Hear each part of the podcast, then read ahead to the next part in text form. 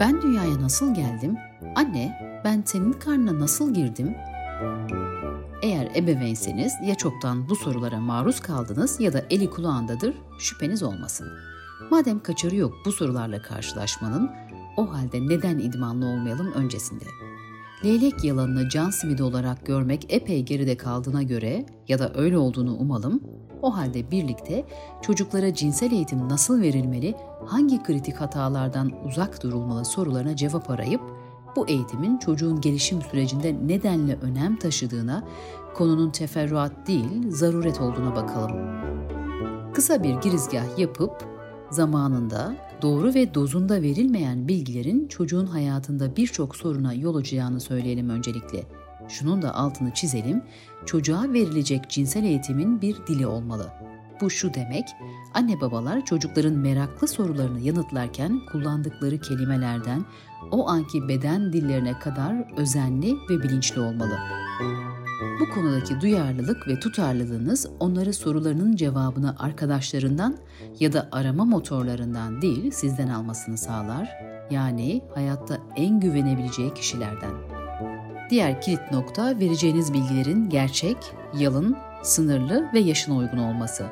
Altını çizmek gerekir ki yaşa, gelişim düzeyine uygun olmayan detaylar kavrama güçlüğü, kafa karışıklığı ya da korku yaratabilir. Kendinize bu konuda yeterince güvenmiyorsanız ki bu da çok olan bir uzmana danışabilir ya da internetten kolayca ulaşabileceğiniz güvenilir kaynaklardan yararlanabilirsiniz. Eğer beklemediğiniz bir anda geldiyse sorular nereden başlayacağınızı, nasıl anlatacağınızı kestiremiyorsanız paniklemeyin. Cevap vermek için çocuğunuzdan biraz zaman istemek de bir seçenek. Uzmanların üstüne basarak verdiği bir diğer önemli bilgi de cinsel eğitimin cinsel ilişkiyi öğretmek olmadığı, cinsellik ve seks kavramlarının ayrımını bilmek gerektiği. Araştırmalara göre cinsel eğitimi erken yaşta alan çocuklar cinselliği daha ileri yaşlarda deneyimliyor. Ayrıca sağlıklı bir cinsel eğitim çocuk istismarına karşı verilecek mücadelede önemli bir rol oynuyor. Çünkü doğru bilgiyle donatılan çocuklar kendini korumasını sağlayacak kişisel sınırlarını ve mahremiyeti öğreniyor.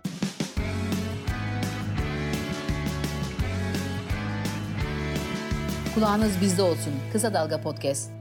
Ben Kısa Dalga Podcast'ten Pervin Metin. Bugünkü podcast'imizde çocuklarda cinsel eğitimi konuşacağız utangaç ya da sorulara nasıl cevap vereceğini bilmeyen ebeveynlere elinizin ayağınızın birbirine dolanmasına gerek kalmadan kaçamak ya da yanlış yanıtlardan uzak durarak işi içinden çıkılmaz hale gelmesini önleyecek öneriler, bilgiler bulacaksınız.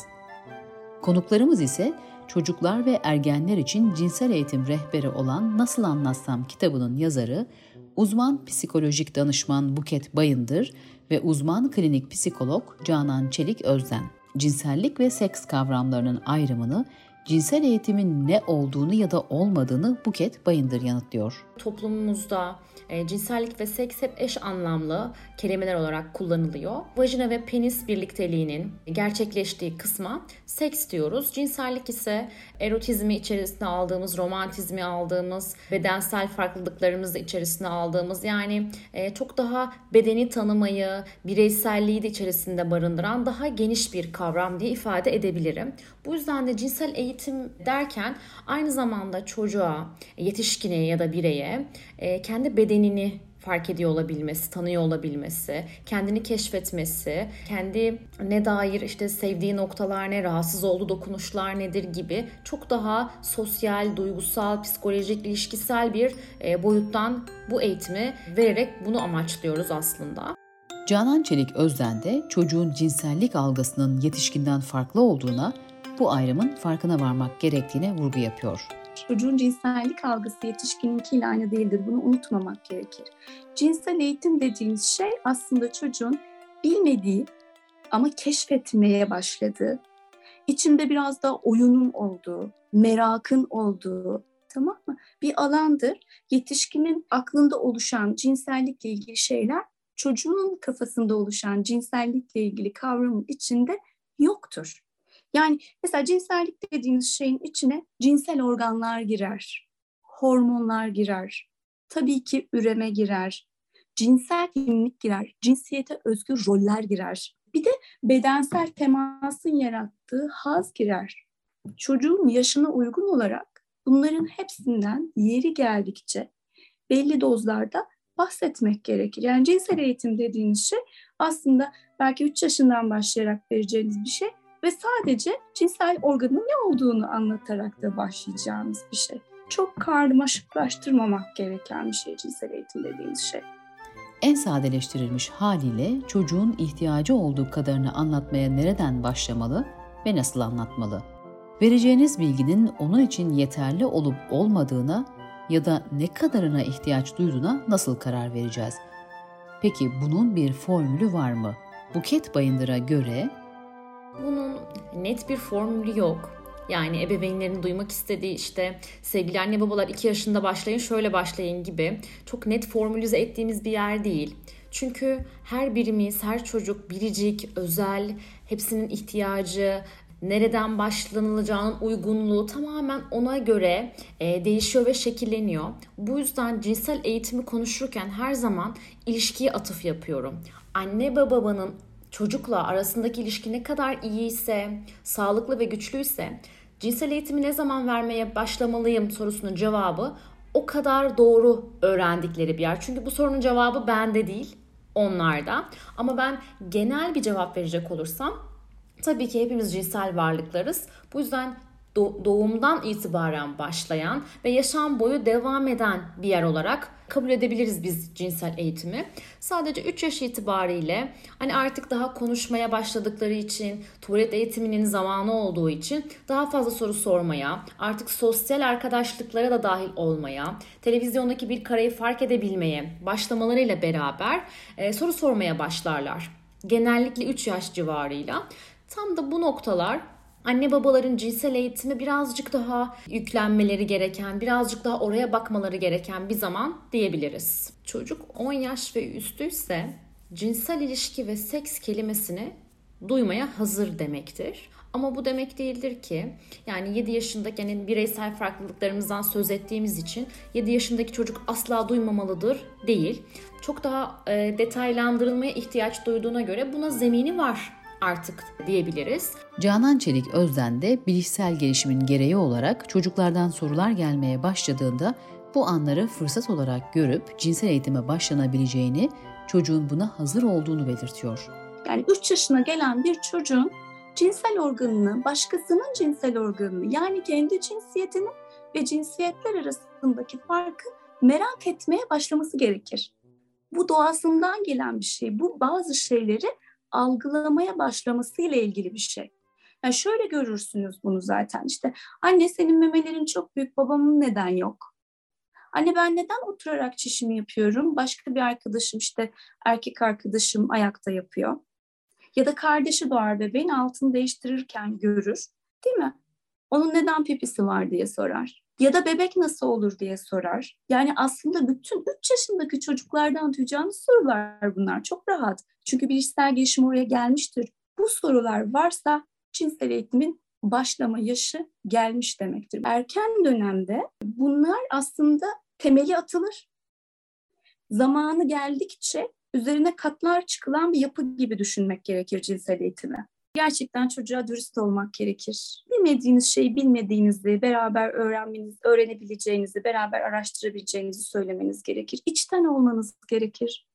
Yani hani geçiştirmek için, bu soruyu geçiştirmek için değil de gerçekten merakını gidermek amacıyla konuşmak gerekir. Duymamazlıktan gelmeyi seçiyor birçok ebeveyn bu konuyu konuşmak zor olduğu için. Hayır, sadece sorduğu soru kadarına çok basit açıklamalar yapmak gerekir. Konuyu çok derinleştirmemek gerekir. Çünkü erken yaşlarda e, fazla bilgi cinselliğe dair korku ve kaygı yaratabilir. İleriki cinsel yaşama dair olumsuz bir etkisi olabilir. Çünkü her ne kadar hazır desek de ne kadarını almaya hazır olduğunu ölçmek çok önemli bir şey. Çünkü fazla bilgiyi işleyebilecek bir bilişsel gelişmede sahip olmaz erken yaşta çocuklar. Nasıl anlatılacak kısmında biyolojik terimlere başvurmak gerektiğinin altını çiziyor Buket Bayındır ve yetişkin kelimesine vurgu yapıyor. Annenin e, vücudunda bebeğin oluşumu için üretilen özel bir hücre vardır. Biz buna yumurta diyoruz. Babanın vücudunda da bebeğin oluşumuna özel üretilen bir hücre vardır. Biz buna sperm diyoruz. E, sperm ve yumurta birleştiğinde ve bu birleşmede iki yetişkinin yetişkin vurgusu burada benim çok önem verdiğim bir nokta. İki yetişkinin birbirlerine sevgiyle sarılmaları, sevgiyle dokunmaları, birlikte yetişkin oyunu oynamaları gibi üç farklı şekillerde e, yetişkinlerin sevme şekillerinden, sevgiyi gösterme şekillerinden biri olan cinsel ilişki ya da seks dediğimiz kısmı yani her ikisinde söyleme hakkımız var burada.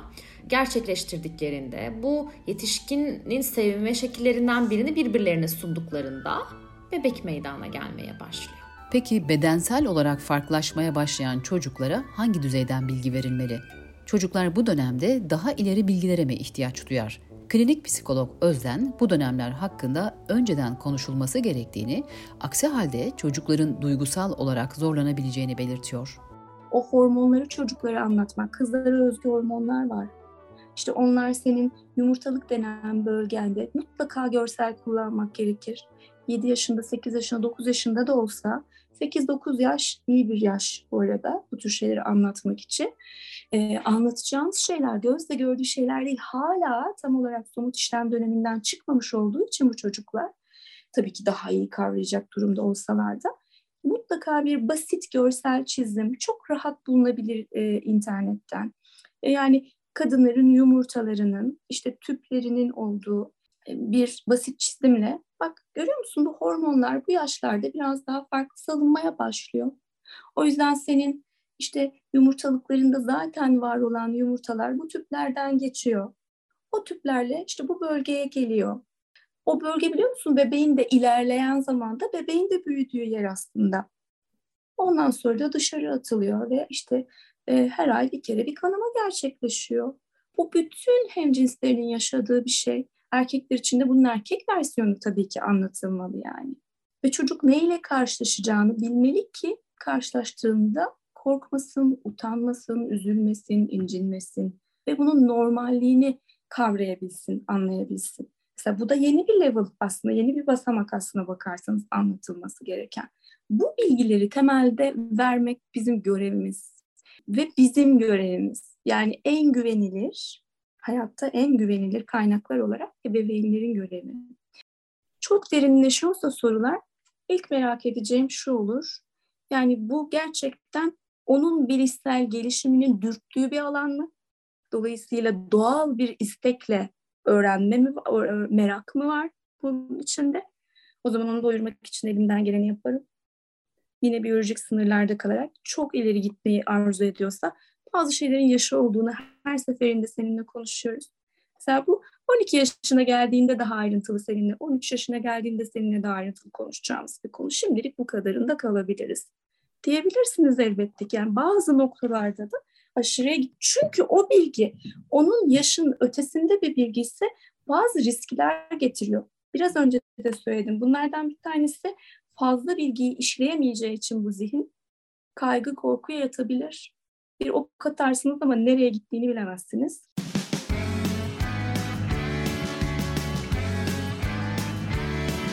Kulağınız bizde olsun. Kısa Dalga Podcast. cinsellikle ilgili soruların genelde okul öncesi dönemde gelmeye başladığını öğrendik. Peki çocuk okul çağına gelmesine rağmen bu konuları hiç merak etmiyor, soru sormuyorsa bunu bir uyarı olarak kabul edebilir miyiz? Soru sormuyorsa da şimdi aslında bu konuşmaları başlatmak bir yerde ebeveynin sorumluluğundadır. Bu yüzden ebeveyn burada soru gelmediğinde bu sorumluluğunu fark ederek günlük hayatın akışı içerisinde Örnek veriyorum bir dizi izliyoruz. İşte e, öpüşme sahneleri olabiliyor. E, hamile bir kadının görüntüsü olabiliyor dizi içerisinde veya günlük hayatta herhangi bir esnada. Tam da e, bu gibi sahneler ve görüntüler bu konuları başlatmak için çok keyifli noktalar. Ne hissettirdi? Ne düşündürdü? Sen ne görüyorsun? Neler biliyorsun bu konu hakkında? gibi önce onun ne bildiğini neler duyduğunu, fikir sahibi edinebileceğimiz ufak sorularla o ilişkiyi başlatmak. Yani orada bir kareden sanki sohbet ediyormuşuz da öyle kendiliğinden gelişi vermiş gibi doğal bir yerden olabildiğince yavaş ve bunu parçalara bölerek yani bugün sahnede gördük ve cinsel ilişkiyi konuştuk diyelim ki. Bitti. Çünkü bir ders değil. 5 gün sonra başka bir akışta bir şey gelişti. Bu kez de belki dergide, belki dersinde bir şey gördü, arkadaşından bir şey duydu gibi o esnada yani hep şunu ifade ederim. Bir kere 100 dakika değil, 100 kere birer dakika o konuyu, bu eğitimi yayıyor olmak. Çünkü doğal akış içerisinde verildiğinde çocuk zaten orada zorlanmadan, ona fazlalık gelmeden, sıkışmadan ve bunu sindirdiği bir yerden yani sorguladığı, sindirdiği ve kabul ettiği bir yerden alıyor olacaktır. Çocuk ailesinin cinselliğe yönelik tabularını bildiği için bu konuları konuşmuyor, bu nedenle hiç soru sormuyor da olabilir. Ancak vurgulamak gerekir ki aileyle açık iletişim çocuk için her zaman güvenli bir limandır. Onun yanlış denemelerinin hata yapmasının önüne geçer. Ebeveyninden bu güveni tam olarak alabildiği bir yerde değildir. Kızacağını düşünüyor olabilir. Onu yargılayacağını, soru sorduğunda cezalandırılacağını düşünüyor olabilir. Ama burada zaten ilk bakmamız gereken yer cinsellik değil de ilişki. Anne ve baba olarak çocuğa karşı nasıl bir tutum içerisindeyim genel anlamda? Yani otoriter bir ebeveyn miyim? Cezalandırıcı mıyım? Hep yargılayan bir noktada mıyım? Onun fikirlerine hiç saygı duymuyor muyum? Yani ebeveynlik stilim ne? Bu konuyu konuşurken veya çocuğumuz bize bununla ilgili bir soru yönelttiğinde ya da onu mastürbasyon yaparken gördüğümüzde bizim vereceğimiz tepki kesinlikle kızmadan, bağırmadan, şefkatle ve sevgiyle, merak eden, e, ilgilenen bir noktayla yani ses tonumuz, yüz ve jest ve mimiklerimiz, beden duruşumuz burada çocuğa asıl mesajı veren nokta. Öte yandan ben çocuğa bunu yaptım ama eşimle bunun aksini yapıyorsam yani yine çocuğuma cinsel eğitimi verdim ama hala televizyondaki ay edepsizler diye eleştirmeye devam ediyorsam orada da aslında oyundan atıldım. Çünkü tutarlılık ister çocuk. Bu yüzden de burada ses tonu, jest ve mimik derken her konuda bu tutarlılığı devam ettiriyor olmak önemli. Onu eleştirmeden, yargılamadan, aşağılamadan, ihtiyacı olan neyse ebeveynin de kendi bildiği ölçüde bunu cevaplandırıyor olması kısa, net ve öz. Bilmediğinde bilmiyorum ama bunu senin için öğreneceğim deme hakkı verirler. Gerçekten bilmeme hakkınız da var. Bilmiyor olun. Bilmiyorum demek de aslında çok güvenli bir ilişkidir. Ee, bunu dile getiriyor olabilmek. Ardından öğrendikten sonra bunu ifade edebiliyor olmak çocukla e, o güçlü bağı e, çocukla ebeveynin arasındaki bağı güçlendiren bir yerdedir. Aynı zamanda bu eğitimi verirken siz yakınlığı çalıştığınız için, bireyselliği çalıştığınız için bunu yetişkinlik hayata nasıl taşıyoruz? Partneriyle yakınlığında problem olmuyor. E, partneriyle veya bireyselliğiyle ilgili bir cinsel hayatında problem olmuyor. Özgüveni yerinde oluyor ve tabii ki de e, tüm bunlara baktığımızda daha sağlıklı e, sosyal ve duygusal ilişkiler e, ortaya çıkıyor.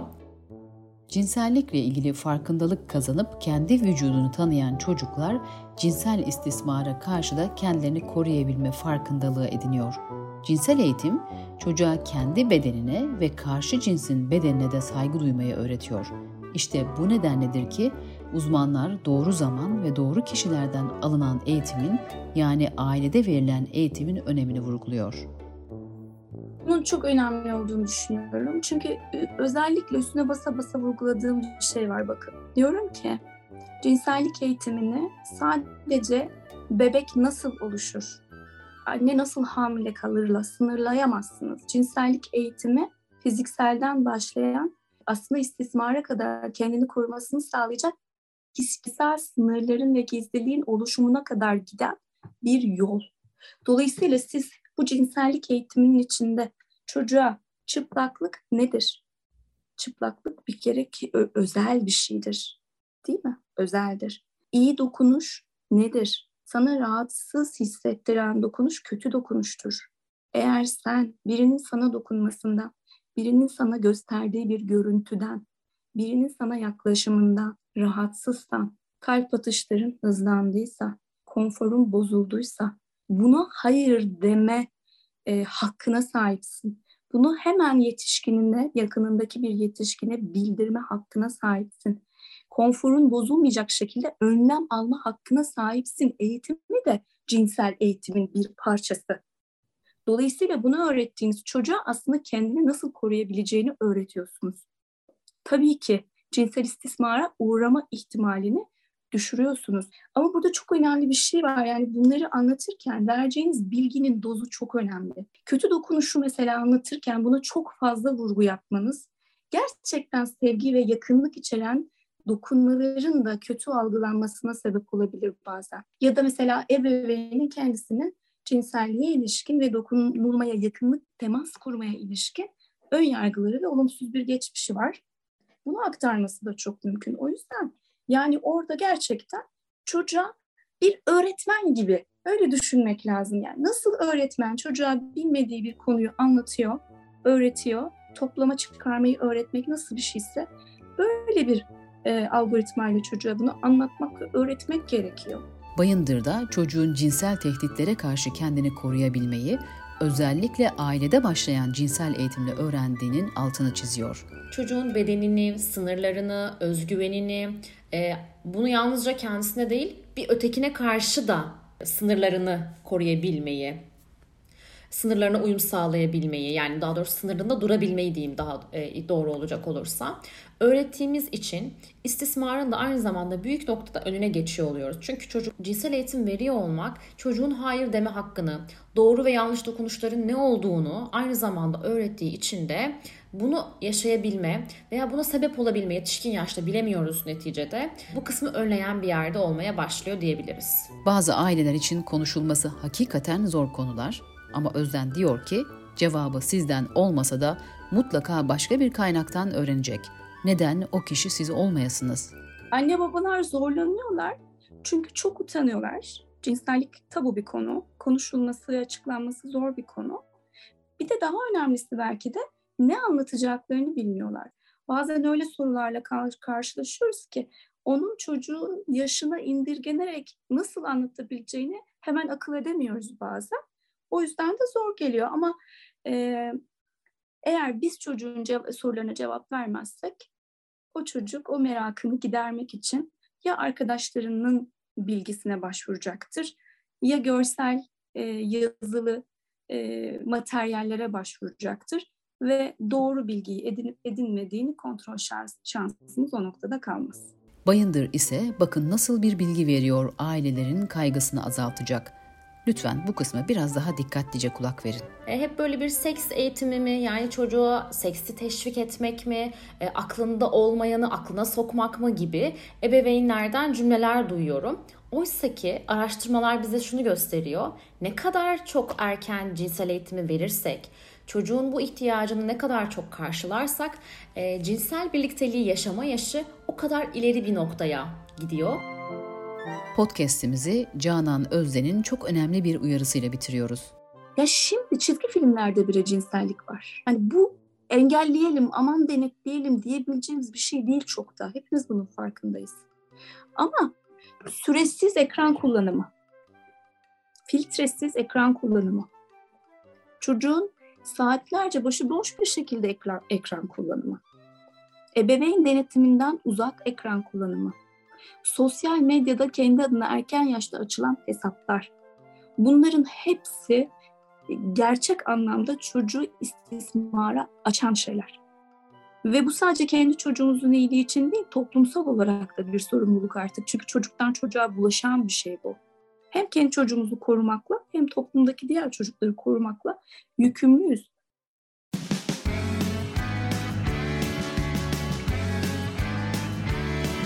Kulağınız bizde olsun. Kısa Dalga Podcast.